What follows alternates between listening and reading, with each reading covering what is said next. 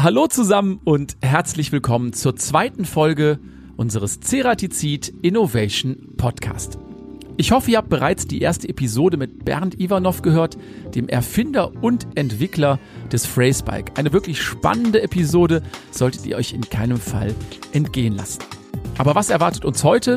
Heute wollen wir das Thema Innovationen bei Ceratizid etwas genauer unter die Lupe nehmen und aus diesem Grunde habe ich mir keinen geringeren als den Leiter Forschung und Entwicklung Team Cutting Tools bei Ceratizid eingeladen und das ist Dr. Uwe Schleinkofer. Ich würde sagen, los geht's und euch viel Spaß mit der zweiten Episode unseres Ceratizid Innovation Podcast. Grüße Richtung Kempten und wenn alles glatt läuft, dann freue ich mich heute am anderen Ende der Leitung Remote den Leiter der Forschung und Entwicklung Cutting Tools bei Ceratizid begrüßen zu dürfen und das ist Dr. Uwe Schleinkofer. Uwe, kannst du mich hören? Wunder der Technik. Ein Wunder der Technik. Hast du dich da ein bisschen vorbereitet oder gehst du da jetzt so ganz frei rein? Nö, das mache ich nackig. okay.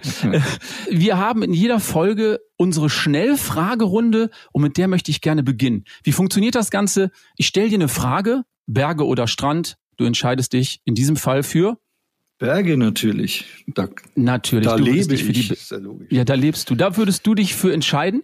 Ich habe so 10, 15 äh, Fragen vorbereitet. Die gehen wir komplett durch. Und danach habe ich bestimmt noch die eine oder andere Frage. Okay? Klar. Machen wir so. Bereit? Ready. Los geht's. Fräsen oder drehen? Das ist eine gute Frage. Äh, Fräsen, da geht noch ein bisschen mehr, weil mehrere Schneiden im Einsatz sind. Wendeschneidplatte oder Schaftwerkzeuge? Beides gleich wichtig. Wendeschneidplatte komplizierter, interessanter, Schaftwerkzeuge auch nicht schlecht. Gibson oder Fender? Gibson. Hast du eine? Zwei. Da reden wir gleich drüber. Pizza oder Pasta? Äh, Pizza. Flexibler, variabler, flacher. Fahrrad oder Motorrad? Fahrrad. Ich habe keinen Motorradführerschein. Analog oder digital? Gute Frage. Ich höre gern analog. Ich habe noch einen Plattenspieler am Laufen, aber wenn es einfach sein soll, gerne digital. Live oder im Studio? Live, eindeutig. Elektro oder Verbrenner? Ah, Elektro jetzt. Früher Verbrenner, jetzt Elektro. Bier oder Wein? Bier, eindeutig. Beatles oder Stones? Beatles. Frag mich warum, weiß ich nicht, aber eindeutig Beatles. Hotelurlaub oder Roadtrip? Ah, ich bin mehr so ein Luxusschweinchen, Hotel. Fußball oder Motorsport? Ich ahne es. Nee, Fußball, tatsächlich. Und jetzt, last but not least, Forschung oder Entwicklung? Die ist gut, die Frage. Ähm, Forschung. Aber nach der Forschung kommt die Entwicklung.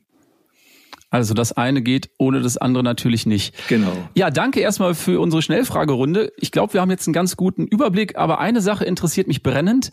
Du hast dich für die Pizza entschieden, weil flacher. da musst du noch mal drauf eingehen. Nee, ich habe früher tatsächlich viele Pizzas vorgefertigt und dann eingefroren und die kann man super stapeln in der Tiefkühltruhe. Das ist mir und, durch äh, den Kopf geschossen in dem Moment. Ja, und unsere Zuhörer äh, werden erkannt haben, äh, es gibt einige Musikthemen, so ein bisschen Nerdwissen. Ich bin ja auch Musiker, deswegen habe ich auch mal gefragt, Gibson oder Fender, analog oder digital, live oder Studio. Du bist selber passionierter Musiker, das dürfen wir verraten, oder? Ja, das macht mir sehr viel Spaß und ist ein super Ausgleich zum Rest. Und wir werden gleich auch noch darauf kommen, wo diese wunderbare Eingangsmusik, unser Jingle herkommt. Ich habe wirklich keine Ahnung. Uwe. Ich bin auch sehr gespannt. Ich bin auch. Jetzt haben wir schon einen schönen Überblick bekommen, aber jetzt wollen wir dich erstmal ein bisschen genauer kennenlernen. Stell dich doch mal ganz kurz vor, was machst du genau? Wer bist du und wo bist du eigentlich zu Ceratizid gekommen? Ja, also mein Name ist Uwe Schleinkofer. Ich bin gebürtiger Mittelfranke. Ich komme aus Erlangen. Daher auch Bier. Das erklärt sich dann von selbst sozusagen. Bin da zur Schule gegangen, ganz normal, an, eine, äh, an ein technisches Gymnasium und habe dann Werkstoffwissenschaften studiert an der Universität Erlangen-Nürnberg und habe dann da auch promoviert und zwar schon auf dem Thema, auf dem ich heute äh, auch mehr oder weniger arbeite. Das ist das Thema Hartmetall. Und habe äh, über das Thema promoviert, Ermüdung von Hartmetallen. Also wir haben die äh, zyklisch belastet, einer Wechselbelastung ausgesetzt und haben nachgeguckt, was passiert da eigentlich in dem Material und da sind ein paar hochinteressante Sachen rausgekommen und das hat richtig Spaß gemacht. So bin ich zu dem Werkstoff gekommen, weil im Werkstoffwissenschaften äh, Studium selber ist das Wort Hartmetall, ich glaube, zweimal aufgetaucht, nicht häufiger. Und da habe ich mich dann eingearbeitet, war hochinteressant und habe dann da auch äh, die Promotion zusammen mit einer amerikanischen Firma gemacht, zu der ich dann auch rübergegangen bin nach der Promotion und habe dann mehrere Jahre in Amerika verbracht was ganz interessant war und habe mich dann wieder zurückorientiert in Richtung Europa. Äh, das war ein Riesenzufall auch mit. Und äh, seitdem bin ich in Tirol tätig für Ceratizid. Und wie lange bist du jetzt heute schon bei Ceratizid? 22 Jahre. 22 Jahre mittlerweile der Leiter der Abteilung Forschung und Entwicklung. Was mich interessiert, also ich habe immer so Bilder vom Kopf, weißer Kittel, so ein bisschen, so ein bisschen Man in Black Style. Was passiert denn eigentlich in der Forschung und Entwicklung? Was genau macht ihr dort? Wie dürfen wir uns das vorstellen? naja, grundsätzlich ist es eine Mischung, äh, das, das geht auf deine Frage zurück, äh, Forschung oder Entwicklung. Also wir machen beides. Wir müssen ja sozusagen das Handwerkszeug generieren, damit wir neue Produkte generieren können. Das heißt, wir bauen das Know-how auf, um überhaupt Sachen entwickeln zu können. Und basierend auf diesem Know-how generieren wir dann, äh, basierend auf den Anforderungen, äh, die an uns gestellt werden oder basierend auch auf unseren eigenen Ideen, dann neue innovative Produkte, die den Kunden in der Metallbearbeitung sozusagen das Leben leichter machen sollen. Also ihr sitzt da nicht an einem großen runden Tisch zu einer Ideenfindung, zu einem Brainstorming und denkt euch irgendwas aus, sondern ihr reagiert schon auf den Markt, ja? Nicht nur, also wir haben auch Prozesse, äh, die, wo wir zusammensetzen und wo wir out of the box denken und äh, uns überlegen, was kann man denn wirklich Neues machen. Also das gibt's schon auch, aber natürlich müssen wir auf die Marktanforderungen auch reagieren und kriegen da das Feedback, damit wir nicht irgendwas machen, was keiner brauchen kann. Aber der Zerspaner hat sicherlich auch gewisse Anforderungen an euch, die er erfüllt haben möchte. Ganz genau. Wie sieht das aktuell aus? Naja, grundsätzlich meine Erfahrung in den letzten Jahrzehnten ist, dass der Bedarf und die Effizienz und die Leistungsfähigkeit der Zerspannungswerkzeuge, also der Bearbeitungswerkzeuge, kontinuierlich wächst. Das liegt daran, dass immer mehr Teile hergestellt werden müssen zu immer günstigeren Preisen mit immer höheren Anforderungen an Toleranzen oder an Bauteilqualitäten, Oberflächenqualitäten. Und parallel Dazu kommen auch immer komplexere oder schwieriger zu bearbeitende Werkstückstoffe dazu. Als Beispiel in der Luftfahrt äh, das Titan, das extrem schwierig zu zersparen ist und sehr geringe Standzeiten hat. Und so ist das Anforderungsprofil stetig wachsend. Also man kann grob sagen, alle zehn Jahre verdoppelt sich die Anforderung an Zerspannungswerkzeuge. Das heißt, uns wird es nie langweilig, es ist immer Druck nachfahren. Und dann entstehen zumeist hoffentlich auch tolle Innovationen. Es gibt viele tolle Innovationen von Ceratizid. Was ist denn die beste Ausgangslage? Was brauchst du, damit du innovativ sein kannst, damit du eine Innovation auf den Weg bringen kannst? Äh, ich nenne das Freiraum. Wobei, ach, da, da komme ich fast auf die Musik. Also wenn man äh, gute Songs anschaut, sind da meistens zwei Komponisten dabei, die so Yin-Yang-mäßig aufgebaut sind. Also die, die unterschiedliche Ansichten haben, die vielleicht sogar unterschiedliche äh, Musikgeschmäcker haben und die dann zusammen in Verbindung miteinander was kreieren, was ein Einzelner gar nicht schafft. Und so ähnlich ist der Kreativprozess bei der Produktentwicklung auch. Da kommen mehrere Meinungen zusammen oder auch mehrere Ansichten und die zusammen in einer konstruktiven Diskussion erzeugen dann sozusagen die Idee, die bei uns meist äh, zu einem erfolgreichen Produkt führt. Also wir sind schon recht früh in der Lage zu erkennen, ob eine Idee ein Quatsch ist oder ob die Idee Potenzial hat. Das liegt natürlich auch an der langjährigen Erfahrung. Man, entwickelt da so ein Gespür dafür, dass man sagt, ah, das könnte eine richtig gute Idee sein, da setzen wir jetzt mal unsere Kraft dahinter. Also könnte man das bildlich so beschreiben, ihr seid eigentlich eine Band in deinen Augen. Der Vergleich ist brillant. Danke für den Pass, den du mir da gespielt hast. Gerne. wir, wir haben ja auch eine Firmenband und wir, wir spielen da und letztendlich Ach. ist es, ja klar. Und genau das ist es. Da spielen mehrere Leute unterschiedliche Instrumente und jeder muss auf den anderen hören und jeder muss auf den anderen reagieren. Und erst wenn man in der Lage ist, in diesem komplexen Umfeld äh, das passiert ja alles online. Also das passiert alles gleichzeitig. Ne? Also man kann da, das ist ja auch nur bedingt planbar. Und erst wenn alle miteinander grooven, dann kommt da ein richtig guter Song raus. Und letztendlich ist ein innovativer Prozess genau das Gleiche. Da sitzen Leute zusammen, die unterschiedliche Instrumente spielen und die müssen aufeinander hören und müssen schauen, dass es miteinander harmoniert. Und dann kommt was bei raus. Und wenn ihr dann mal eine wirklich tolle Innovation entwickelt habt, ist es denn bei euch dann wie bei Apple, gibt es dann die große Geheimhaltung und dann das große Release oder weiß der Markt schon ungefähr, was ihn bald erwartet? Teils, teils. Also es gibt Entwicklungsprojekte, wo wir basierend auf Lösungen Erweiterungen generieren, äh, neue Sorten rausbringen für bestehende Anwendungen. Und solche Sachen sind eigentlich relativ vorhersehbar ich nenne das einfach so, dieser iterative Produktverbesserungsprozess. Aber manchmal haben wir richtig fette Überraschungen und da macht es natürlich besonders Spaß. Wenn man auf der Messe weiß, so jetzt lassen wir mal eine Bombe platzen. äh, da warst du ja letztes Jahr auch dabei, wo, wo wir einfach sagen, so jetzt, jetzt zeigen wir mal was, wo die Leute dicke Augen machen. Und das ist dann richtig klasse, wenn die Leute so vorbeilaufen und wie angewurzelt stehen bleiben und sagen, hä, was haben sie denn da gemacht? Das sind dann die ja. tollen Momente, wo es wo es richtig Spaß macht. Auch bei Vorträgen natürlich, wenn man wenn man so so eine Geschichte erzählen kann, man merkt, die Leute hören zu und finden es klasse. Das sind so die Momente, wo es wo es richtig richtig Spaß macht. Kann ich bestätigen. Letztes Jahr auf der Emo, da haben wir Free Turn präsentiert. Ja, Darüber genau. werden wir auch noch in den nächsten Folgen explizit sprechen. Und ähm, das war ein absoluter Hingucker. Und wir hatten ja ganze Menschentraum die sich das anschauen wollten. Und ich glaube, ihr hattet auch gutes Feedback direkt an den Tagen, oder? Naja, natürlich, weil im, äh, sofort der Mehrwert für den Anwender sichtbar war. Und das hat man halt den Leuten direkt angemerkt. Die sind da vorbeigelaufen und haben gesagt, oh, das bringt mich weiter. Das, das ist für meine, für meine Anwendung ein, ein Riesenfortschritt. Dann sind die Leute natürlich super motiviert und äh, wenn die dann dastehen und das auch live sehen, wie wir es letztes Jahr gemacht haben auf der Messe, auf der Maschine, das ist natürlich dann der Hammer. Weil äh, erzählen kann man viel, aber wenn man es dann proven kann, dann, dann ist natürlich richtig klasse. Und die Leute waren da total happy. Man hat es richtig gesehen und, und die haben dann gesagt, da geht dann so ein Denkprozess los in den Leuten. Boah, wo kann ich das überall einsetzen? Habe ich die passende Maschine dafür und so weiter. Das war natürlich klasse. Und für unsere Zuhörer, die jetzt alle neugierig geworden sind ähm, zum Thema Freeturn, werden wir auf jeden Fall auch noch eine weitere Podcast-Folge haben oder vielleicht sogar zwei, unter anderem mit dem Lothar Schmidt. Ich glaube, der kennt sich da bestens aus ja, und genau. auch mit dem Produktmanager für Drehwerkzeuge, dem Paul Höckberg. Das aber dann im Detail in einer der weiteren Folgen.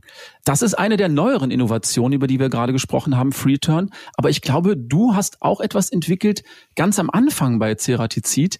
Ich habe hier stehen MM 251. Das ja, sagt das überhaupt war, nichts. Das war der Rund, das war der Rundplattenfräser. Da kam ich gerade dazu. Und da haben wir gerade unser Rundplattenfräsprogramm abgedatet und da waren halt die Anforderungen ganz neu indexierbar, unterschiedliche Plattengrößen und das war so mein erstes großes Projekt, das wir hier gemacht haben. Das Produkt ist übrigens heute noch äußerst erfolgreich im Programm und das haben wir ein paar Mal schon abgedatet. Also das ist eine echte Success Story. Und da habe ich das erste Mal so mitgekriegt, was, was es bedeutet, Entscheidungen zu treffen, die dann für lange Zeit bindend sind, äh, wie zum Beispiel die Ausgestaltung äh, der Plattenspannung und äh, der Spanleitstufen. Es war für mich ein sehr lehrreiches Projekt, muss ich sagen, weil es auch sehr groß war, sehr umfangreich und challenging. Also es war interessant damals. Das selbstverständlich eine der großen Innovationen bei Ceratizid, also Maximil 251. Aber danach ist noch viel passiert im Unternehmen.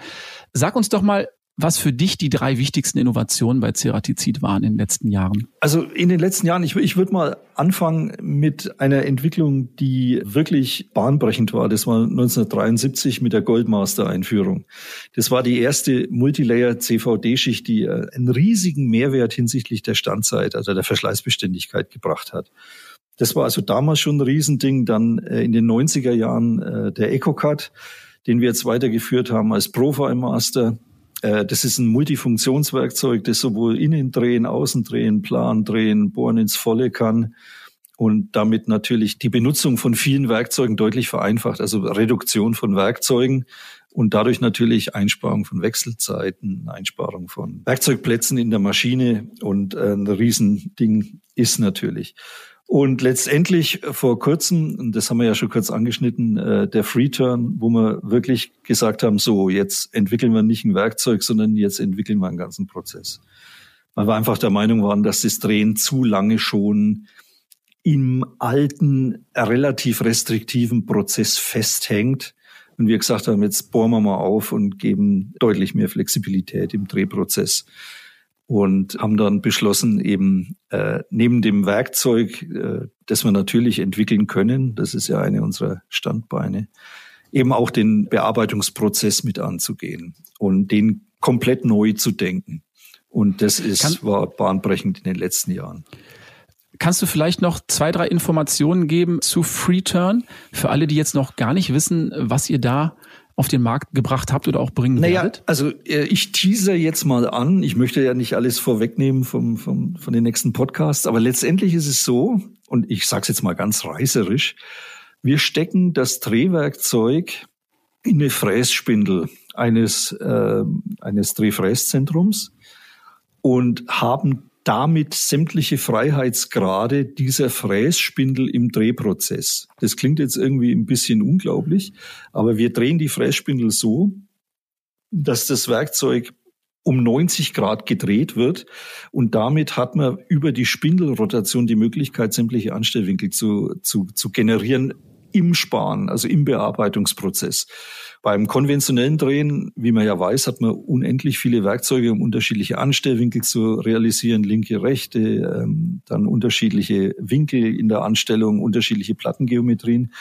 Alles nicht mehr notwendig. Durch den Freiheitsgrad der variablen Anstellwinkel kann man alles in der Außenbearbeitung mit einem Free-Turn-Werkzeug bearbeiten, ohne das Werkzeug zu wechseln und das im Sparen und der Schnittdruck geht senkrecht ins Werkzeug rein und damit durch die höhere Stabilität hat man sogar noch die Möglichkeit, wesentlich effizientere Vorschübe zu fahren. Ja, Freeturn auf jeden Fall ein spannendes Thema, Uwe. Ähm, aber wie gesagt, da werde ich in den nächsten Folgen noch mit dem Lothar und auch mit dem Paul drüber sprechen. Den werde ich noch genauer auf den Zahn fühlen. Jetzt hast Die du eben kennen gesagt, sich da super aus, das passt ja. gut. Ja. Jetzt hast du eben gesagt, bei den drei wichtigsten Innovationen der letzten Jahre auch EcoCut. Habe ich das richtig verstanden? Das ist so, stelle ich mir das vor wie ein Schweizer Taschenmesser? Ja, genau, so ähnlich kann man das sagen. Also das kann viele unterschiedliche Operationen in einem Werkzeug realisieren.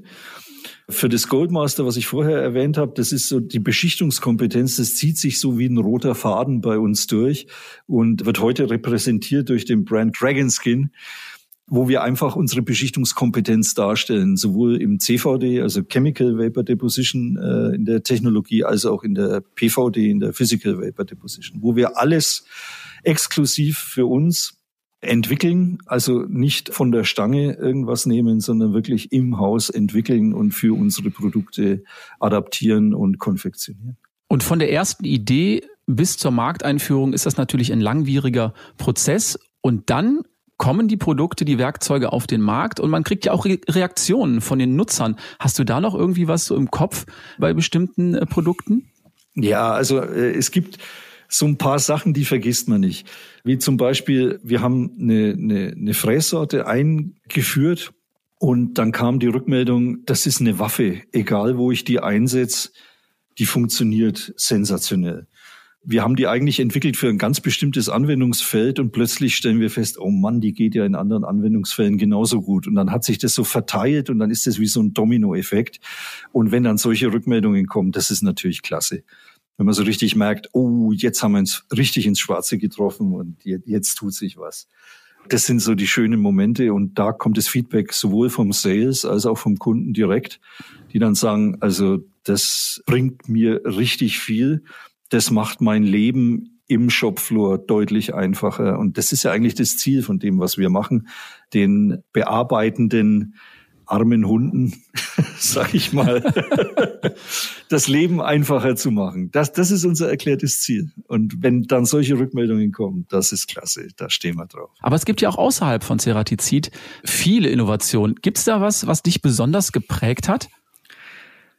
Ja, aber das ist schon ganz schön lang her. Aber das war für mich ein, ein riesen Aha-Effekt. Das war 1982. Klingel, klingelt's da bei dir? Du bist auch Musiker. 1982 war ich sieben Jahre alt. Ah, okay, gut. Kind, kind, Kinder, gibt's, gibt, gibt's Kinderfotos von mir, wie ich auf so einem alten Jazz-Schlagzeug rumtrommel. Das hat aber bestimmt nichts mit dem zu tun, wo du drauf hinaus willst. Bestimmt nee, also, was Technisches, oder? Ja, ja, klar. Ich habe damals angefangen, Keyboard zu spielen. Und es ist damals eine neuartige Schnittstelle vorgestellt worden, die heißt mhm. MIDI. M das musst du erklären. Musical, Musical Instrument Digital Interface. Mhm. Und das hat jetzt jedes Keyboard, jedes Effektgerät, jedes Mischpult, also das ist so, so eine standardisierte Schnittstelle.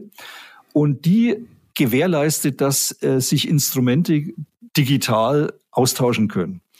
Das war damals die erste Möglichkeit, zu Hause Musik produzieren zu können. Also das ging dann los mit dem Atari ST.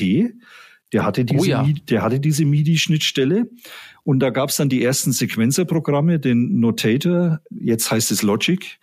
Und das war in der Lage, sozusagen die Informationen aufzuzeichnen, wann drücke ich welche Taste mit welcher Geschwindigkeit und konnte dann sozusagen mein Keyboard Play auf dem Rechner aufnehmen konnte dann den Rechner synchronisieren mit einer Bandmaschine, da ist dann so ein, so ein Timecode mitgelaufen und konnte dann da drauf also auch noch meine Akustikinstrumente drauf aufnehmen und auch singen.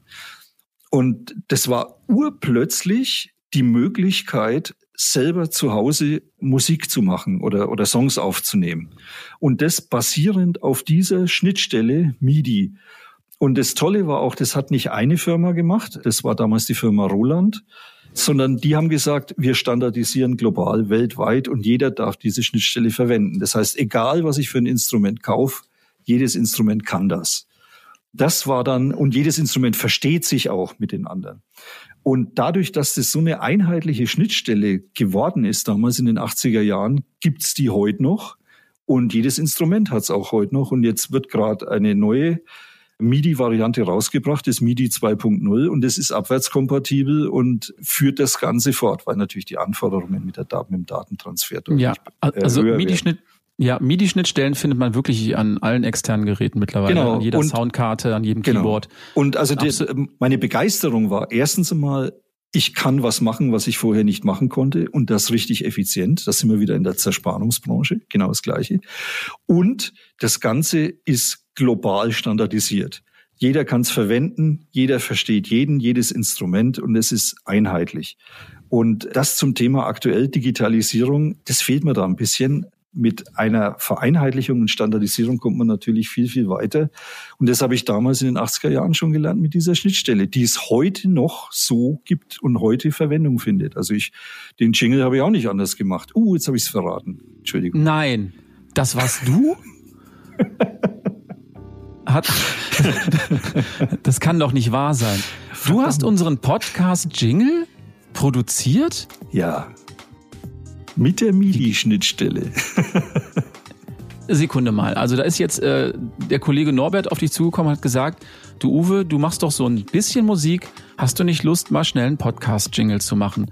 Und ja, was macht man dann? Packt man dann in die Kiste, wo schon 100 Stücke drin sind aus den letzten 30 Jahren?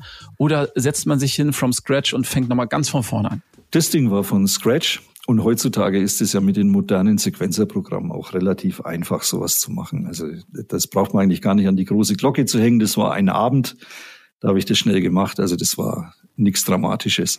Und der Norbert kennt es, weil der Norbert spielt Bass und wir haben auch schon zusammen gespielt. Insofern war es naheliegend, dass er fragt. Und äh, das war kein großes Ding. Hat Spaß gemacht und klingt, glaube ich, ganz gut. Und Uwe, da sind wir eigentlich auch schon direkt beim Thema, denn in all unseren Podcast-Folgen gibt es eine Rubrik, da hast du auch einen schönen Jingle für gemacht, den hören wir uns später noch an. Das ist Dr.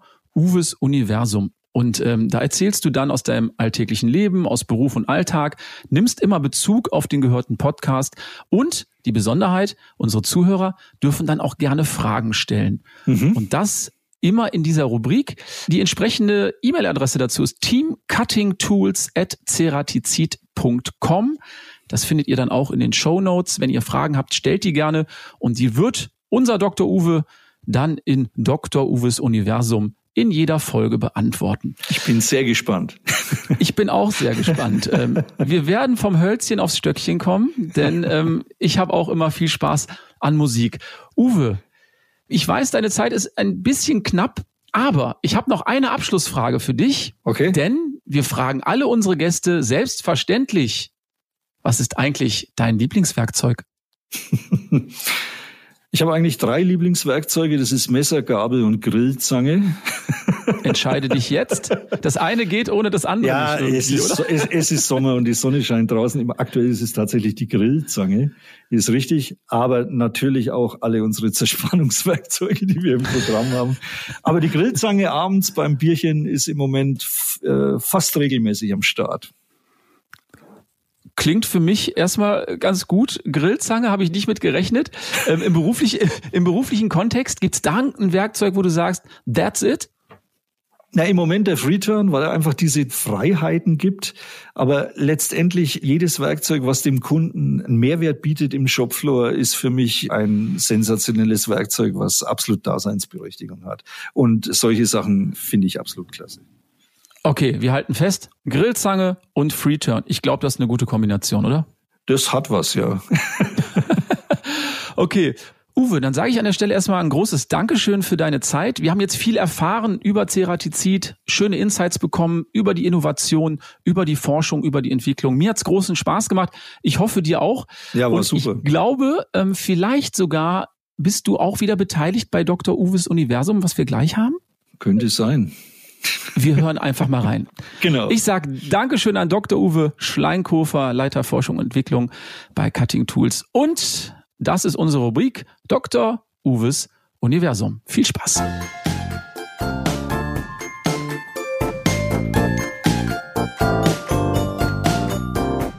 Dr. Uwes Universum. Die Rubrik von und mit Uwe Schleinkofer. Wir wollen heute mit ihm über das Phrasebike sprechen. Das Phrasebike haben wir ja schon in unserer Pilotfolge kennengelernt. Bernd Ivanov hat doch tatsächlich einen Mountainbike Enduro Rahmen aus dem Vollen gefräst. Wie er das gemacht hat, das verrät er uns in der ersten Folge und diese möchte ich euch heute nochmal wärmstens ans Herz legen. Uwe hat die Folge auch bereits gehört und ich möchte mit ihm darüber sprechen. Ja, Uwe, einen Mountainbike Enduro Rahmen aus dem Vollen zu fräsen, ich glaube, das hat es noch nicht gegeben, oder? Ein spannendes Thema. Es ist der Hammer. Also ich finde die Idee finde ich absolut klasse und äh, die Optik von dem Bike ist auch richtig klasse. Ich habe beim Zuhören gegoogelt und habe mir das mal angeguckt. Das macht ja schon optisch richtig was her.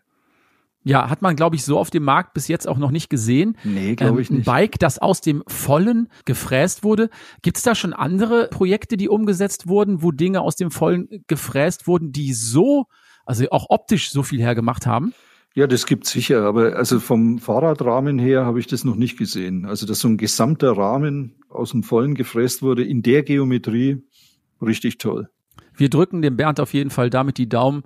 Hat ja auch schon positive Presse bekommen und ich glaube, die ein oder andere Bestellung liegt auch schon an. Ja, Fährst du selber Rad, Uwe? Ja, ich fahre Mountainbike und Rennrad ja, ich bin jetzt nicht der sportlichste, lass es mich so sagen, aber so zum Freizeitfahren macht's richtig Spaß. Aber ich kenne das auch von meinem Sohnemann, weil der fährt Downhill und äh, da kriege ich hin und wieder GoPro-Videos äh, zu sehen, wo es mir Himmelangst wird. Okay, wir einigen uns darauf, wir beide würden nicht mit einem Enduro-Bike den Berg runterfahren. Dein Sohnemann schon. Hat der das schon mitbekommen, dass dieses Phrase-Bike jetzt auf den Markt kommt? Ja, du wirst lachen. Ich habe ihm erzählt, dass dieser Podcast produziert wird und der kannte das schon. Ach was. Ja, also die, die, die Bike-Community spricht drüber anscheinend. Okay. Wir sind gespannt. Ich glaube, da ist eine Erfolgsgeschichte, die wir vor uns haben mit dem Könnte Bernd. sein, könnte sein. Oh, wir, wir drücken ihm die Daumen. Sag das mal, ähm, ich habe ja mit dem Bernd jetzt schon eine ganze Zeit über das Phrase gesprochen. Vielleicht gehen wir noch mal auf ein Detail ein. Was müssen die Fräser eigentlich können, um so ein Material wie Flugzeugaluminium effizient zu bearbeiten? Was ist da die Besonderheit? Ja, die Besonderheit ist, dass diese Werkzeuge ziemlich schnittig sind. Also die haben einen ziemlich hohen Spanwinkel, die Schneidkante ist relativ scharf und es wird mit hohen Geschwindigkeiten gearbeitet hier. Das heißt, die Spanausbringung ist ja auch das Thema. Die Spanräume müssen schön designt sein, dass die Späne sich nicht irgendwo reinfressen, einklemmen, die Oberfläche beschädigen. Das sind so die Hauptknackpunkte. Vom Hartmetall ist es meistens ein Straight Grade, Wolfram Kapitkörner, ein Mi Größe mit, mit sechs Prozent Kobalt. Das ist also relativ normal. Viel wird unbeschichtet gemacht. Wenn es dann in die verschleißaktiven Aluminiums reingeht mit hoherem Siliziumgehalt, dann wird auch gerne mal eine Beschichtung genommen. Und wie wichtig ist die Beschichtung dabei? Naja, sie wirkt auf jeden Fall verschleißmindernd. Das heißt, die Standzeit geht hoch. Äh, man kann mit Aufklebungen vom Material äh, reduziert sein. Also diese sogenannten Aufbauschneiden können reduziert werden. Man muss natürlich aufpassen, die Schärfe der Schneidkante wird etwas reduziert, je nachdem. Meistens ist es eine PVD-Beschichtung, da ist es nicht so schlimm. Aber letztendlich, wenn man im richtigen Einsatzfall ist, kann eine Beschichtung äh, mitunter sehr hilfreich sein, um die Standzeit der Werkzeuge zu erhöhen, insbesondere wenn man die Dragon Skins nimmt, die wir im Haus entwickelt haben. Also wir halten fest, ein ganz, ganz spannendes Projekt und ich darf dir verraten, dass der Bernd mich auf einen Café eingeladen hat. Mich nicht, um was das, ist da los? Um, um, das, um das Bike zu testen und weißt du was, ich nehme dich und deinen Sohnemann einfach mit, ah. dann können wir mal gucken, wie das Bike so fährt. Was hältst du davon? Ja, das finde ich gut, bin dabei. Machen wir. Dann sage ich Dankeschön, Uwe, für den kurzen Talk und die Insights zum Thema Phrase Bike und das war Dr. Uwes Universum. Das war die zweite Episode unseres Ceratizid Innovation Podcasts. Mir hat's großen Spaß gemacht, mit Dr. Uwe Schleinkofer zum einen über die Forschung und Entwicklung bei Ceratizid zu sprechen und zum anderen in Dr. Uwes Universum über das Phrase Bike von Bernd Ivanov. Wenn ihr noch Fragen zum Thema habt oder auch Anregungen für den Podcast, schreibt uns gerne eine E-Mail unter teamcuttingtools@ceratizid.com. Alle relevanten Links zum Thema findet ihr natürlich in den Show Notes. Uns würde es freuen, wenn ihr auch bei der nächsten Episode wieder mit dabei seid. Ich bin gespannt, welche Experten und welche Themen da auf mich warten. Bis dahin sage ich Dankeschön, Tschüss und Bye bye.